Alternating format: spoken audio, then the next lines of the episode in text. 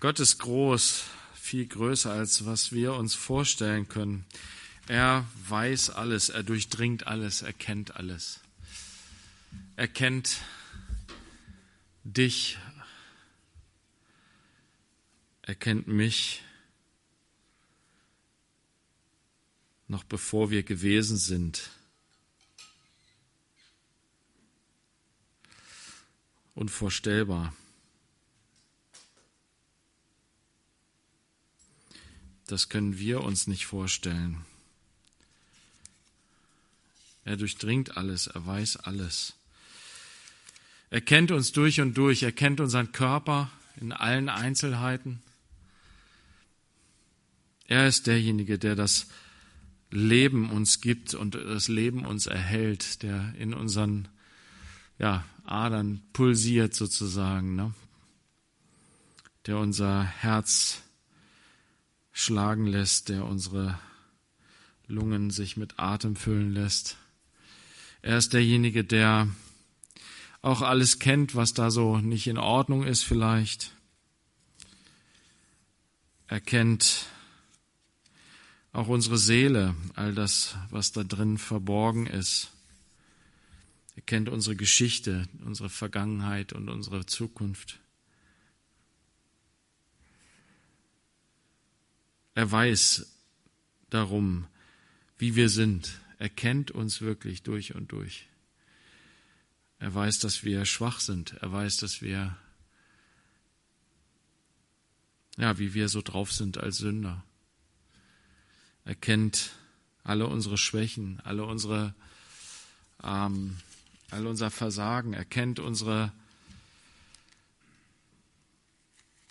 ja, Anfälligkeit für die Sünde. Und wenn wir durch die Gesetze hier im zweiten Buch Mose gehen, die Gott dem Volk Israel gegeben hat, dann, dann wird das deutlich. Gott ist nichts unbekannt.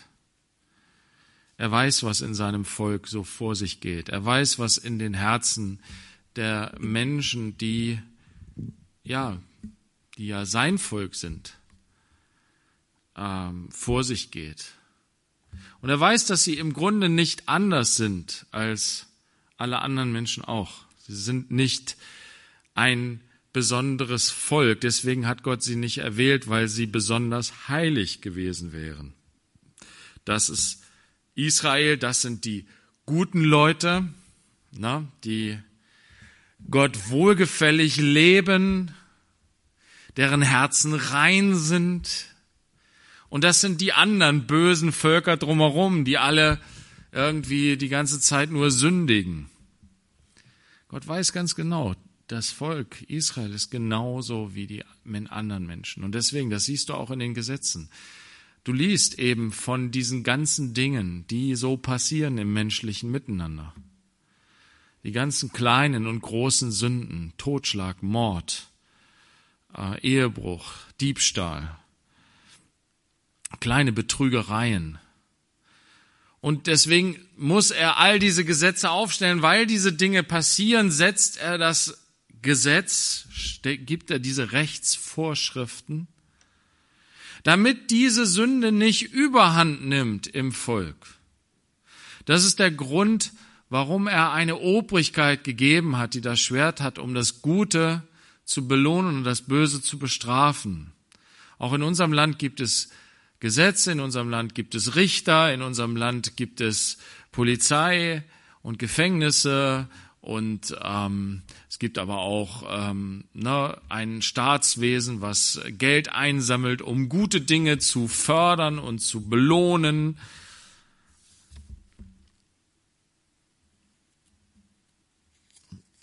Diese Gesetze, sie sollen helfen, dass das Volk Israel nicht da endet, wo die Menschheit vor der Flut geendet ist.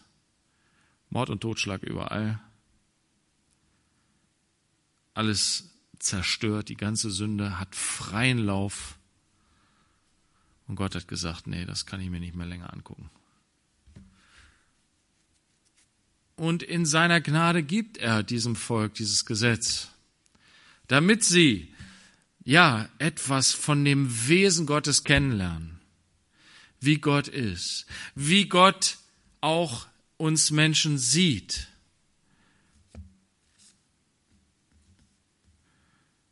Und das finde ich auch spannend zu entdecken in den Gesetzen, wie, wie Gottes Liebe, wie Gottes, ähm, ja, Gottes ähm, tiefe Liebe zu dem Menschen offenbar wird. Wie der Mensch in Gottes Augen wertvoll ist, wertgeachtet. Wisst ihr, er hat ihn am Anfang als sein Ebenbild geschaffen. Das war die Krone der Schöpfung, wie man so schön sagt. Wir sind nicht einfach so ein Fliegenschiss, sondern wir sind Gottes geliebte Kinder. Dazu hat er uns geschaffen. Aber die Sünde macht daraus ein Zerrbild. Aber in diesen ganzen Gesetzen finde ich immer wieder Gottes Leidenschaft, Gottes brennende Liebe zu uns Menschen, dass er so gerne möchte, dass wir eben tatsächlich seine Kinder sind. Und er behandelt uns so. Und er möchte, dass wir einander auch so behandeln. So wertvoll achten. So kostbar.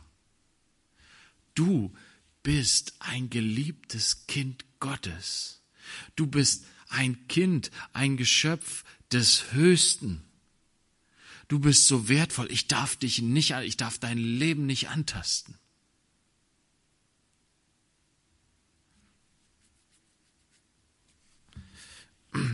Ich, ich muss Respekt vor dir haben. Warum? Weil wenn ich dich antaste oder etwas, was dein ist, dann taste ich etwas an, was des Kindes, des großen Gottes ist.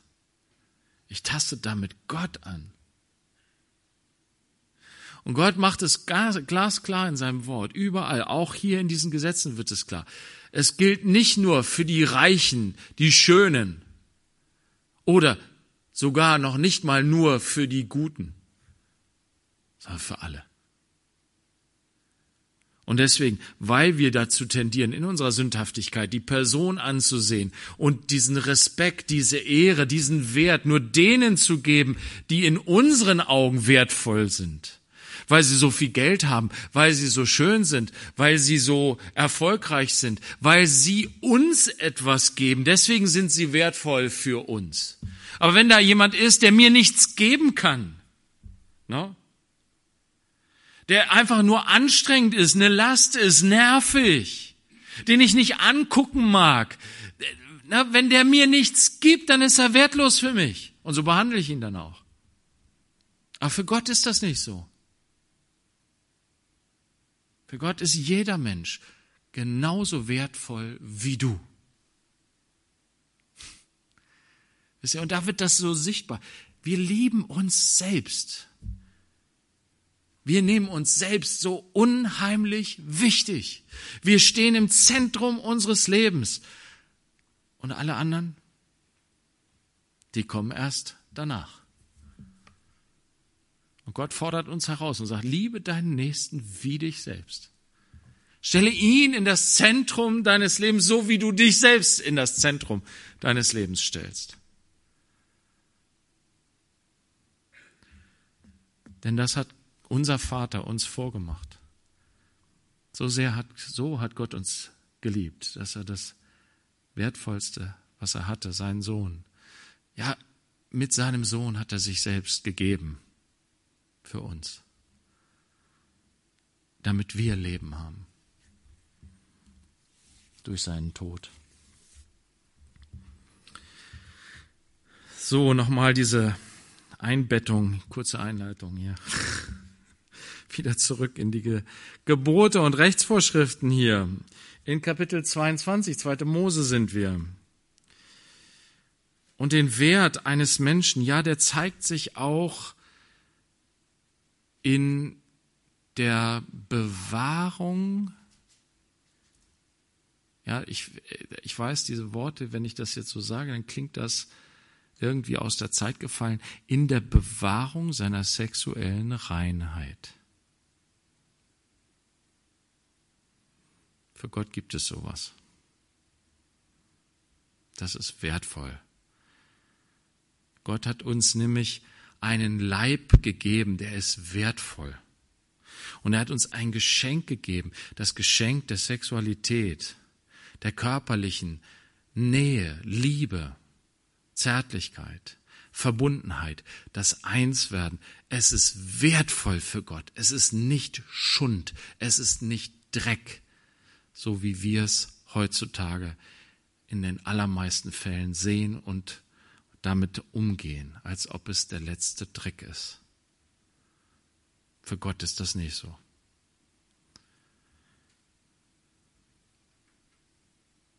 Für ihn ist die, die, ähm, dieses Geschenk und es ist Teil, es ist eben nicht, wir, wir haben etwas, ein, ein, so etwas Wertloses daraus gemacht, weil wir es herausgelöst haben aus dem großen Zusammenhang, der Liebe Gottes. Die Liebe Gottes ist allumfassend. Und so möchte, so wie er uns allumfassend liebt, Körper, Geist, Seele, so möchte er, dass wir auch in unseren Liebesbeziehungen miteinander sind. In dieser kostbaren, ähm, in dieser einmaligen Beziehung zwischen einem Mann und einer Frau. Darin drückt sich Wertschätzung aus. Darin drückt sich Respekt aus. Wenn es hier um das Thema geht, kein Sex vor der Ehe, das ist immer so ein Schlagwort. Ne? Ich meine, ich finde es ja immerhin, es ist ja krass, ne, dass das heute immer noch Thema ist. Wir denken ja immer, das ist kein Thema mehr, aber es ist ja immer noch Thema, ne, dass irgendwie jetzt im Wahlkampf haben die, die SPD hat doch so einen komischen Clip gemacht, ich habe den nicht gesehen, ich habe nur davon gelesen, dass da irgendwie ähm, ja Laschet und seine Hintermänner sozusagen oder seine Hinterleute irgendwie ähm, ja diffamiert wurden. Unter anderem einen seiner Berater, der irgendwie öffentlich sich zum zu dieser zu diesem Gedanken, zu dieser Idee positioniert hat, kein Sex vor der Ehe, das wäre eine gute Sache. Und das wird lächerlich gemacht. Beziehungsweise es wird gesagt, ja, guck mal, wenn ihr Laschet wählt, dann bekommt ihr das. Erstmal hat er nicht gesagt, ich will das für alle einführen, so flächendeckend als Gesetz oder so. Das hat er noch nicht mal gesagt. Er hat nur gesagt, ich finde das eine gute Sache, ich finde das eine gute Idee oder ich stehe dazu oder das ist. Ne? Aber man sieht, es ist immer noch Thema. Irgendwie ist es immer noch Thema. Es gibt immer noch diese Hinterwäldler, die diese Gedanken vertreten. Aber wenn ich, na, wie ich eben schon gesagt habe, versuche darzustellen oder mit das hineinzufügen in das Gesamtbild, na, auch da, wenn wir das nur rausnehmen, diesen Gedanken nur, dann ist das viel zu kurz gegriffen. Wisst ihr, und, und dann kommt genau das zustande, was der Teufel nämlich will. Kein Sex vor der Ehe, also Gott ist ja echt ein Spaßverderber, ne? Der ist ja echt irgendwie ein Miesepeter. Der will nicht, dass wir Spaß haben. Deswegen müssen wir uns alle einen Keuschheitsgürtel anmachen und dann, ne, ja, hm, irgendwann dann heiraten und dann nur die eine Frau ist ja irgendwie, also Gott ist ja so langweilig und so, so ein verbiesteter Kerl. Nein! Nochmal, es geht um dieses Gesamtkonzept. Was hat Gott geschaffen? Wir Menschen sind wertvoll für ihn. Kostbar, viel wertvoller, als wie wir uns selber vielleicht oft sehen. Wir sind so verdreht in unserer Sündhaftigkeit, dass wir gar nicht selbst erkennen, wie wertvoll wir sind.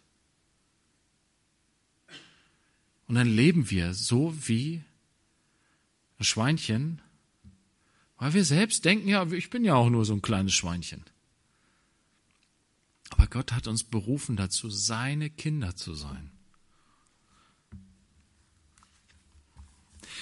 Wir lesen jetzt einfach mal hier Vers 15 und 16, Kapitel 22. Wenn jemand eine Jungfrau betört, die nicht verlobt ist und liegt bei ihr, muss er sie sich gegen das Heiratsgeld zur Frau erwerben. Falls sich ihr Vater hartnäckig weigert, sie ihm zu geben, soll er Geld abwiegen nach dem Heiratsgeld für Jungfrauen.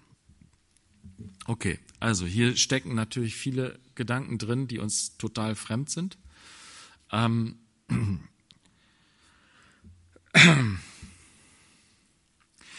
es geht um eine Jungfrau, die nicht verlobt ist, beziehungsweise dann das Heiratsgeld, was bezahlt werden muss. Also der Wert einer jungen Frau wird dadurch deutlich in der israelitischen, in der jüdischen Kultur hier, dass ein Heiratsgeld bezahlt werden musste vom Bräutigam an die Brautfamilie. Sie war kostbar. In vielen Kulturen heutzutage ist das andersrum. In der indischen Kultur zum Beispiel. Und die Folgen davon sind ganz katastrophal. Eine Familie, eine, ein Ehepaar, was ein Kind bekommt und es ist ein Mädchen, das denkt gleich, oh, ich muss später mal ganz viel Schulden machen, damit ich die Hochzeit meiner Tochter bezahlen kann und das Geld bezahlen kann, damit sie jemand heiratet. Das führt viele Ehepaare, arme Ehepaare dazu, dass sie ihre kleinen Babymädchen töten. Vielleicht sogar schon im Mutterleib, wenn sie es dann vorher schon rauskriegen.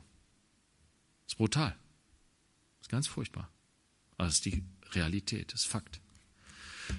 Gottes Wort sagt uns genau das Gegenteil. Diese jungen Mädchen, diese jungen Frauen sind wertvoll. Sie sind so wertvoll, sie sind ein Schatz für dich, Vater, Mutter. Sie sind ein Schatz, den du hüten sollst, auf den du gut aufpassen sollst. Und du wirst, wenn du gut auf sie aufgepasst hast, wird später ein Mann kommen, der den Preis bezahlen wird dafür. Dieses reine, gute Mädchen, sich zur Frau zu erwerben. Er kann sie nicht einfach nehmen. Er muss sie erwerben. Er muss etwas tun, um sie zu gewinnen. Und nicht nur sie, sondern auch die Eltern. Er muss die Familie gewinnen. Und wisst ihr, das macht dieser junge Mann hier nicht. Er betört die Jungfrau, die noch nicht verlobt ist. Er ist nicht bereit, die Verlobung den Brautpreis, den kostbaren Preis zu bezahlen. Er ist nicht bereit, die Einwilligung der Eltern zu suchen, die Eltern zu gewinnen für sich. Er ist nicht bereit zu warten. Er will den kurzen Weg gehen, die Abkürzung. Eigentlich will ich ja nur mit ihr im Bett liegen, die Liebe genießen.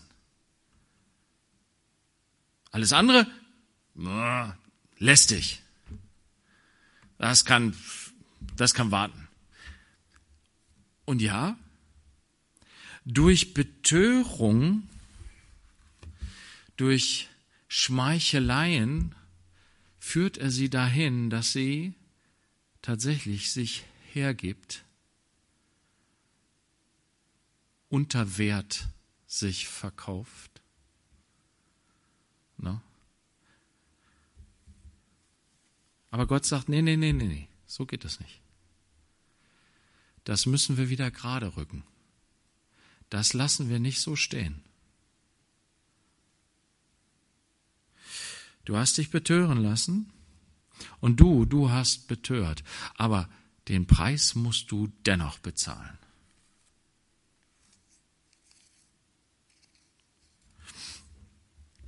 Und die erste Option, das erste und das wichtigste ist hier, du musst sie zur, zu deiner Frau machen. Und da wird deutlich, einfach nur miteinander schlafen, dadurch werde ich nicht zu Mann und Frau. Auch wenn in der Bibel tatsächlich dieser Ausdruck, wie er am Anfang gesagt wird, wenn zwei ein Fleisch werden, auch auf die Ehe bezogen ist, dass sie nicht mehr zwei, sondern eins sind, so sagt Jesus das. Aber Paulus benutzt diesen Ausdruck auch auf das rein den reinen Sexualakt. Sie sind eins geworden, fleischlich eins geworden. Und da sagt Gott, wenn sie das geworden sind, heißt es noch nicht, dass sie damit Mann und Frau sind, sondern dazu gehört eine rechtliche Ebene. Ohne diese rechtliche Ebene sind die nicht verheiratet. Nur weil sie miteinander schlafen, heißt das nicht, dass sie ein Ehepaar sind. Manche Christen sagen das heutzutage. Sie sagen, okay, ähm, ja, wir, wir, wir sind ein, vor Gott sind wir schon ein Ehepaar. Wir haben schon geheiratet, vor Gott. Aber warum hast du dann nicht auch rechtlich, warum bist du rechtlich nicht die Ehe eingegangen?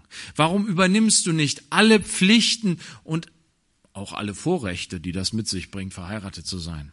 Warum stellst du dich nicht zu deiner Frau in der gesamten Gesellschaft? Warum gibst du ihr nicht dieses Ja-Wort, dieses Wort, ja, ich bin dir treu? Warum gibst du kein treue Gelöbnis und treue Bekenntnis vor der ganzen Welt? Warum machst du das nicht? Nö, ach, da stehen so viele verschiedene Sachen, die da gegensprechen. Nee, Gott will das nicht. Gott möchte das, das gehört zusammen. Das ist, die Ehe ist ein größerer Zusammenhang. Und dazu gehört auch die gesellschaftrechtliche Ebene. Ich sage, dieses ist meine Frau, Süster, das ist meine Frau und ich bin ihr Mann. Das hat nämlich auch eine besondere Bedeutung im Zusammenhang mit dem Gebot, du sollst die Ehe nicht brechen. Denn wenn niemand weiß, dass meine Frau meine Frau ist und wenn sie nicht wirklich meine Frau ist, in einem rechtlichen Sinn, dann kann jeder kommen und sie heiraten. Und das Standesamt fragt nicht, ja, haben Sie schon mit jemand anders geschlafen? Nein, sie fragen danach, sind Sie mit jemand anders schon rechtlich verheiratet?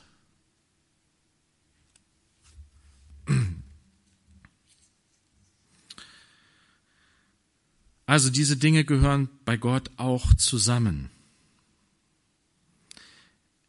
sie soll seine Frau werden. Und das zeigt hier auch nochmal, wenn sie beieinander liegen, dann ist das ein Teil dessen, was zur Ehe gehört. Also die erste Option ist, wenn sie beieinander gelegen haben, dann ist doch klar, eigentlich tun sie etwas, was ein Ehepaar tut. Wenn sie also das schon getan haben, gut, dann macht bitte dann ganze Sache. So sagt Gott es. Und Gott ist hier so gnädig, wie wir ihn immer wieder sehen in den Geboten des Mose, wie, wie ähm, Jesus es ja auch gesagt hat. Er hat euch das Ge Gebot zu der Scheidungsbrief nur gegeben wegen eurer Herzenshärtigkeit. Im Anfang hat er das aber gar nicht so gewollt. Es ist gar nicht der tiefe Herzensausdruck Gottes. Es ist nur Gnade. Es ist Barmherzigkeit. Es ist, er geht eine Meile mit euch mit. So geht Gott mit seinem Volk immer wieder eine Meile mit. Hier geht er auch eine Meile mit und sagt, ja, du hast es nicht, du hast nicht warten können. Du hast dich betören lassen. Gut, okay, dann bringt es jetzt bitte in Ordnung. So macht Gott das. So macht das mit uns auch immer wieder, nicht nur in diesem Bereich. So hat das mit mir immer wieder gemacht. Okay, Jörg, das hast du hier wieder vermasselt komm, dann bring's jetzt bitte in Ordnung. Und das ist gut. Gut, wenn wir der Stimme Gottes da folgen, wenn wir Dinge vermasselt haben, wenn wir die Dinge doch wieder so aus unserem Fleisch heraus gemacht haben, wie wir sie gemacht haben, wenn wir nicht dem Geist gefolgt sind, sondern unserem Fleisch. Und wenn Gott dann spricht und sagt, okay, Jörg, deine Sünden sind dir vergeben, aber jetzt geh hin und sündige nicht wieder sondern bring's in Ordnung. So sagt das hier auch. Dann die zweite Option, hier spielt der Vater eine Rolle. Wenn der Vater jetzt aber sagt, nee, also diesen Typen, der heiratet meine Frau nicht. Äh, der heiratet mein Kind nicht, Entschuldigung, ja, das ist doch Quatsch. Ähm, der heiratet meine Tochter nicht. Gut, dass ihr noch aufpasst. ähm, dann muss er trotzdem den Preis bezahlen. Den vollen Brautpreis, als ob er sie heiraten würde. Denn er hat sich das genommen, was das Wertvolle an dieser jungen Frau ist. Sie ist rein, sie ist unberührt, wie man auch so schön sagt. Und jetzt ist sie berührt. Das kannst du nicht wieder rückgängig machen. Er wird nie, der Vater wird nämlich nicht, wenn er sie jetzt jemanden anders gibt und verheiratet, er wird nicht den Preis, den Brautpreis für eine Jungfrau bekommen. Denn sie ist nicht mehr Jungfrau. Aber Gott sagt, diese Frau, diese junge Frau ist trotzdem so wertvoll. Das ist so wertvoll. Du musst ihr, ihm dieses Geld geben, auch wenn er sie dir dann nicht zur Frau gibt. Jetzt ist natürlich klar, in unserer Gesellschaft gibt es das nicht mehr. Ne? Die, die Eltern, die Kinder, die jungen Menschen, jungen Männer, junge Frauen, sie heiraten, wie sie das wollen. Sie sind mit denen zusammen, mit denen sie wollen, mit denen sie zusammen sein wollen. Was die Eltern dazu sagen, ist egal. Und wir Eltern sind ja auch so. Ja, Hauptsache du bist glücklich. Klar, aus der Vergangenheit kennen wir, wie Eltern, Väter vor allen Dingen natürlich, aber auch Mütter, diese Machtposition in falscher Weise sich da, ähm, äh, damit umgegangen sind. Sie haben sich aufgespielt und haben sich einen Schwiegersohn, eine Schwiegertochter gesucht nach ihrem Wunsch und haben nicht zuerst nach dem Besten gefragt, was ist das Beste für, für mein Kind, sondern was ist das Beste für mich. Oder sie haben Maßstäbe angesetzt, die keine geistlichen Maßstäbe sind. Na? Wie viel Geld bringt er mit? Na? Und, und, und, und. Aber auf der anderen Seite, jetzt, wo wir das so haben, wie wir das haben wollten, dass jeder selbst für sich entscheiden kann, jedes Kind, jeder Jugendliche kann selbst entscheiden, mit wem und mit wann, äh, mit wem und wann und äh, mit wie vielen. Ist es dann besser? Sind wir glücklicher? Haben wir langlebigere Ehen? Haben wir weniger Probleme im zwischenmenschlichen Bereich zwischen Männern und Frauen in den Liebesfragen? Oder ist es nicht eigentlich noch viel schlimmer geworden?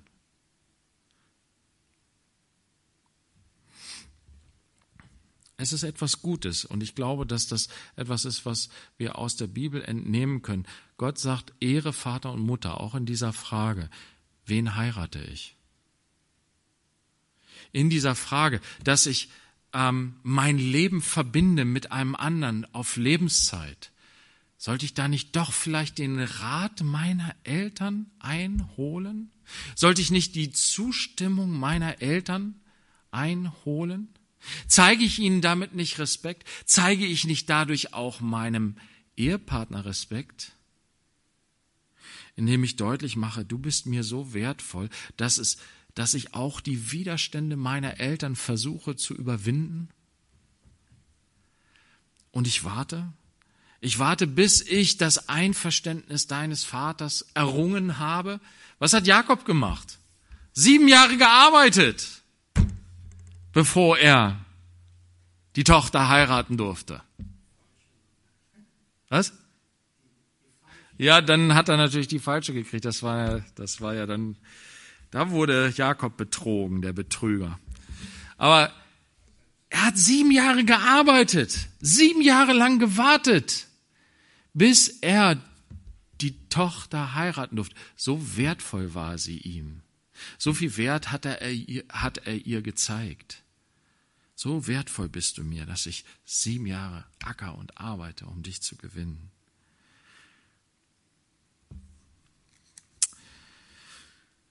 Das Ganze hat natürlich noch eine geistliche, höhere geistliche Dimension. Da kommen wir jetzt gleich noch zu. Wir gehen jetzt erstmal zu Markus 4, Vers 19.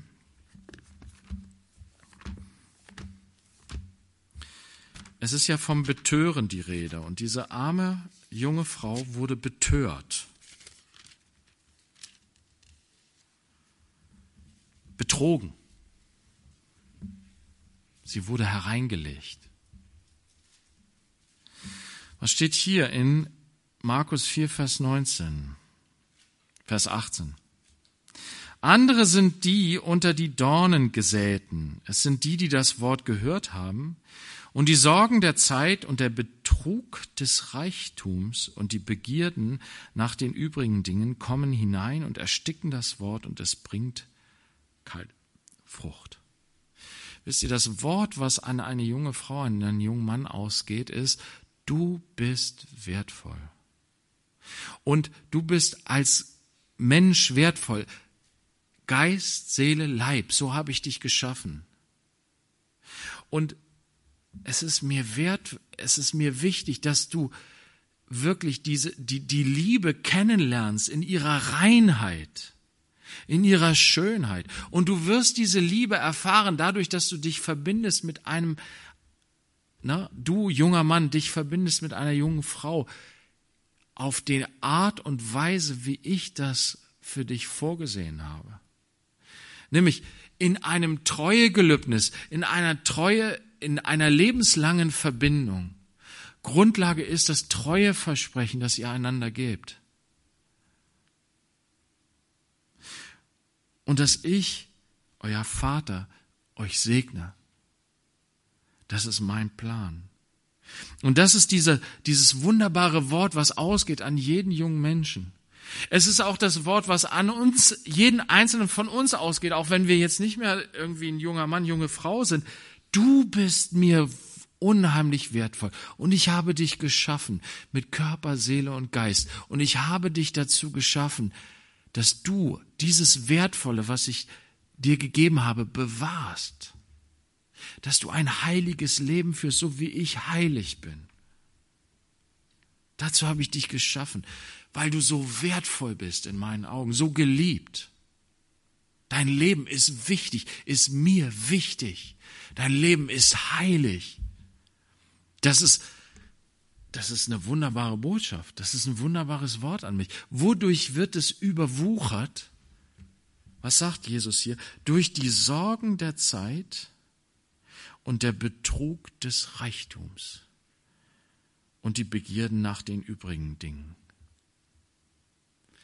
Und wir nehmen mal jetzt nur diesen Betrug. Ne? Der junge Mann betört die junge Frau.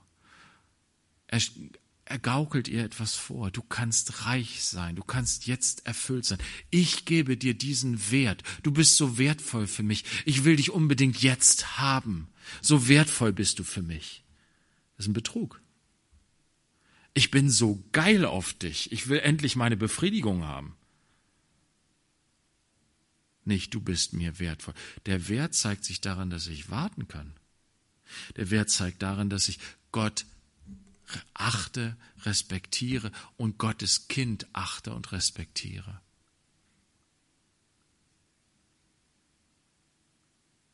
Und nicht, dass ich mir nehme, was ich haben will jetzt. Das ist die Begierde. Und die Begierde, die falsche Begierde ist, böse Begierde ist. Warum? Weil sie sich nicht hineinfügt in die Ordnung Gottes.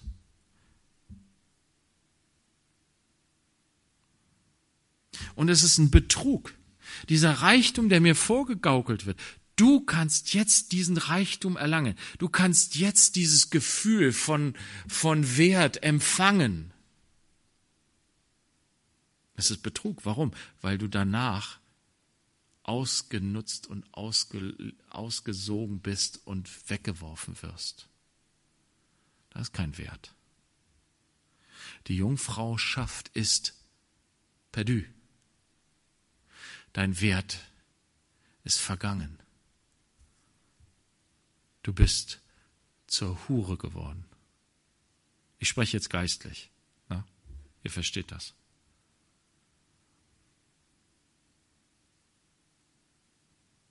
Das will Gott nicht. Und das wird deutlich in dem Wort, was Jesus sagt, äh, was Paulus sagt in 1. Ko äh, 2. Korinther 11.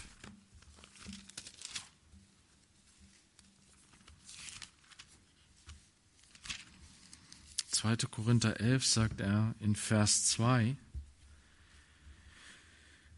ich eifre um euch mit Gottes Eifer, denn ich habe euch einem Mann verlobt, um euch als eine keusche Jungfrau vor den Christus hinzustellen. Eine keusche Jungfrau. Wenn man das heute sagt, dann kriegst du irgendwie nur solche äh, Gesichter irgendwie. Keusche Jungfrau. Eine reine Jungfrau. Eine Frau, die noch nicht angetastet ist, sondern die sich reinhält für ihren Geliebten, auf den sie wartet. Wenn eine Frau damals verlobt wurde, dann war das Brautgeld bezahlt. Aber weil diese junge Frau noch nicht das heiratsfähige Alter erreicht hatte vielleicht, oder aus anderen Gründen die Hochzeit später erst stattfinden sollte, aber es sollte schon festgemacht werden, ja, du sollst es sein.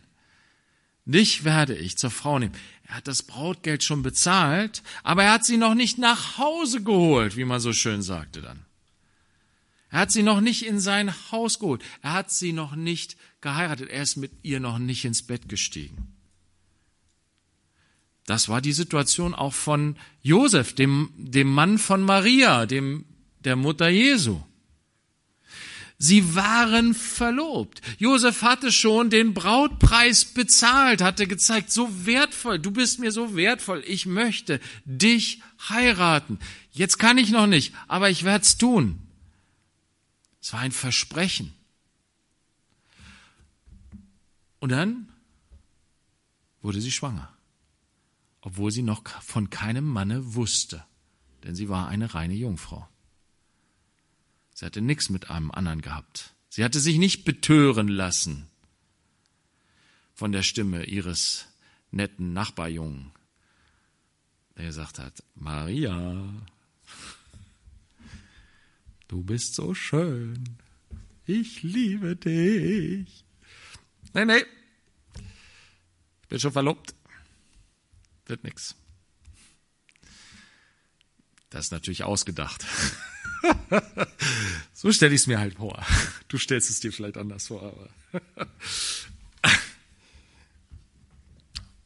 ja, aber sie wusste noch von keinem Manne. So sagt sie es. Und so war es auch. Und deswegen war das Wunder groß. Weil, wie kann eine Jungfrau schwanger werden? Geht nicht. Aber Gott sagte, die Kraft des Höchsten wird dich überschatten. Der Heilige Geist wird das in dir wirken. Und sie wurde schwanger. Und dann war für Josef, brach die Welt zusammen. Er war verlobt mit ihr. Er ging davon aus, dass sie sich rein halten würde, so wie er sich rein hielt. Und dann sagte Gott zu ihm, nimm sie zu dir.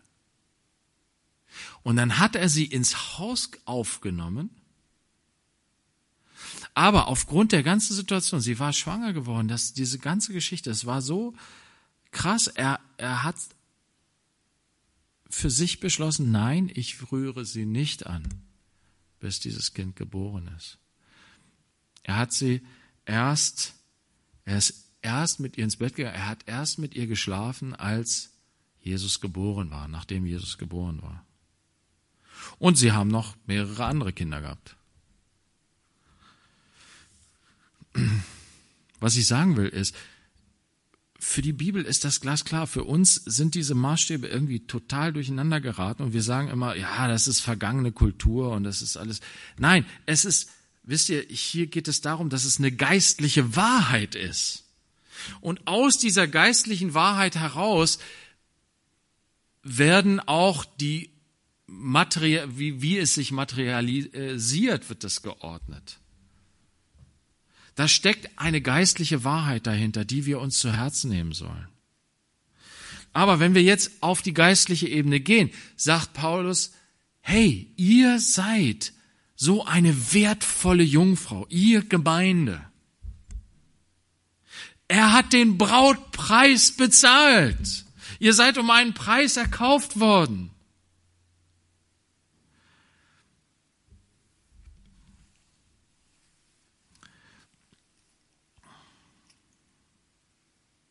Ich fürchte aber, dass wie die Schlange Eva durch ihre List verführte, so vielleicht euer Sinn von der Einfalt und Lauterkeit Christus gegenüber abgewandt und verdorben wird.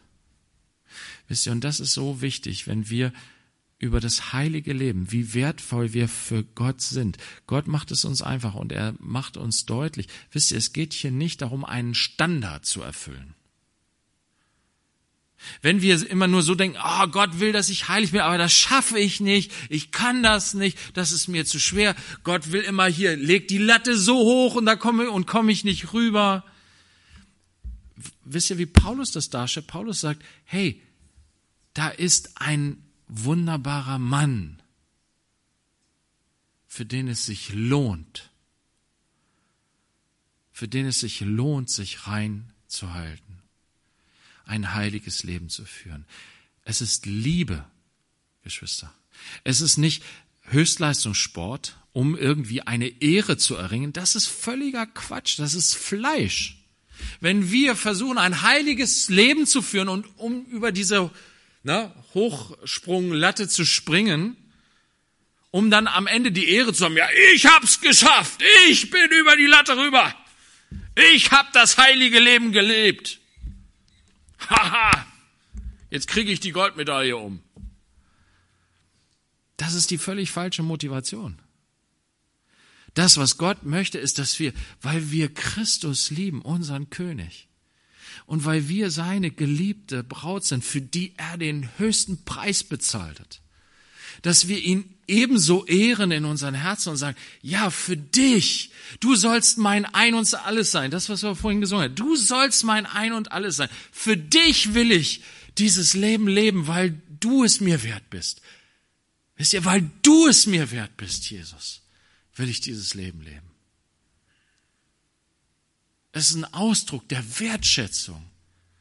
So wie Christus uns Wert gezeigt hat, indem er sein Leben für uns gegeben hat, zu sagen, ja, mein König, mein geliebter Herr, für dich will ich dieses Leben leben. Ich will mich für dich allein reinhalten.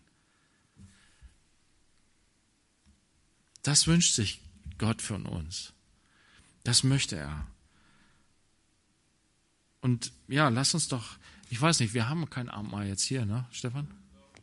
Ah, haben wir. Schön. Gut. Nein. Gut.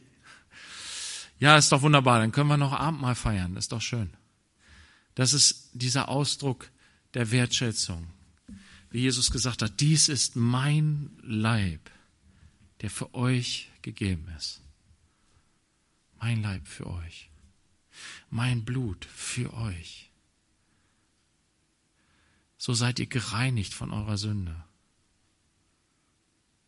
Ihr seid jetzt eine reine Jungfrau. Wir sind es nicht gewesen. Aber jetzt sind wir gereinigt durch sein Blut. Und er schließt diesen Bund. Das ist das Blut des Bundes, des neuen Bundes, den ich mit euch schließe. Dieser Ehebund, er ist schon besiegelt. Der Brautpreis ist bezahlt. Die Hochzeit werden wir feiern im Himmel. Jesus, wir danken dir dafür. Wir danken dir für deine exklusive, totale, hinge total hingegebene Liebe zu uns. Wir, ich begreife das nicht, ja, wir, dass wir so wertvoll sind für dich.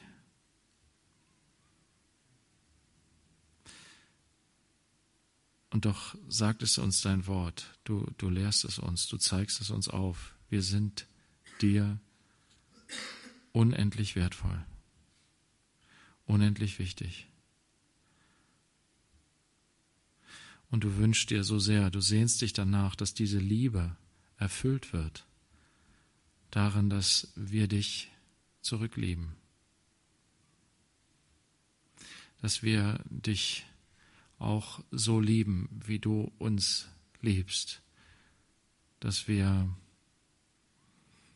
ja mit unserem ganzen Herzen, ganzer Seele, mit all unserer Kraft dich lieben, dass alles auf dich ausgerichtet ist. Und ja, auch gerade, ja, unserer, ja, dieser Wunsch oder auch diese Sehnsucht, ein heiliges Leben zu führen. Herr, es soll ein Ausdruck unserer Liebe zu dir sein, wie wertvoll du uns bist. So bitten wir dich, dass du uns stärkst darin, jetzt durch das Mahl, dass wir deine Liebe nochmal neu wieder aufsaugen, in uns aufnehmen und ja, dir in diesem, in dieser wunderbaren, in diesem wunderbaren Mahl dir ja auch unsere Liebe ausdrücken, Herr. Amen.